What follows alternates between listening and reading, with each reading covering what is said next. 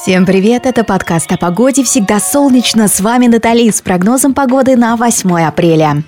Где бы вы ни находились и чем бы ни занимались, пусть погода вдохновляет на невероятные поступки. Спешу поделиться с вами прогнозами. Во Владивостоке сильный ветер, солнечно и плюс 7. Одевайтесь как можно теплее. Ночью плюс 2. Ветер утихомирится. Понятное дело, когда все спят, ему тоже хочется отдыха. В Новосибирске непонятно все. И солнце, снег, умеренный ветер и 4 тепла. Такие зигзаги. Главное, чтобы у вас было все спокойно. Апрель. Такой апрель. В Ханты-Мансийске облачно, без осадков и плюс 1 градус. Ночью минусовые значения 2 градуса.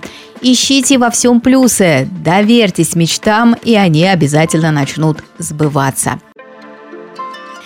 Перми город затянет облаками и плюс один осадков не предвидится. Будьте внимательны. Атмосферное давление будет зашкаливать. Так что, если очень метеозависимы, проведите день под знаком «Релакс». Казани потеплеет до 7, при этом на солнце рассчитывать не приходится. Хорошо, хоть дождь возьмет передышку, а ночью вновь зарядит и принесет вам 6 градусов тепла. Пусть сердце оттает, любовь придет. В общем, держите ориентир на романтику. После сильных дождей в Воронеже выглянет солнце, будет тепло, 8 по Цельсию, ночью плюс 6, облачно и без осадков. Держим курс на лето. Весна какая-то вялая.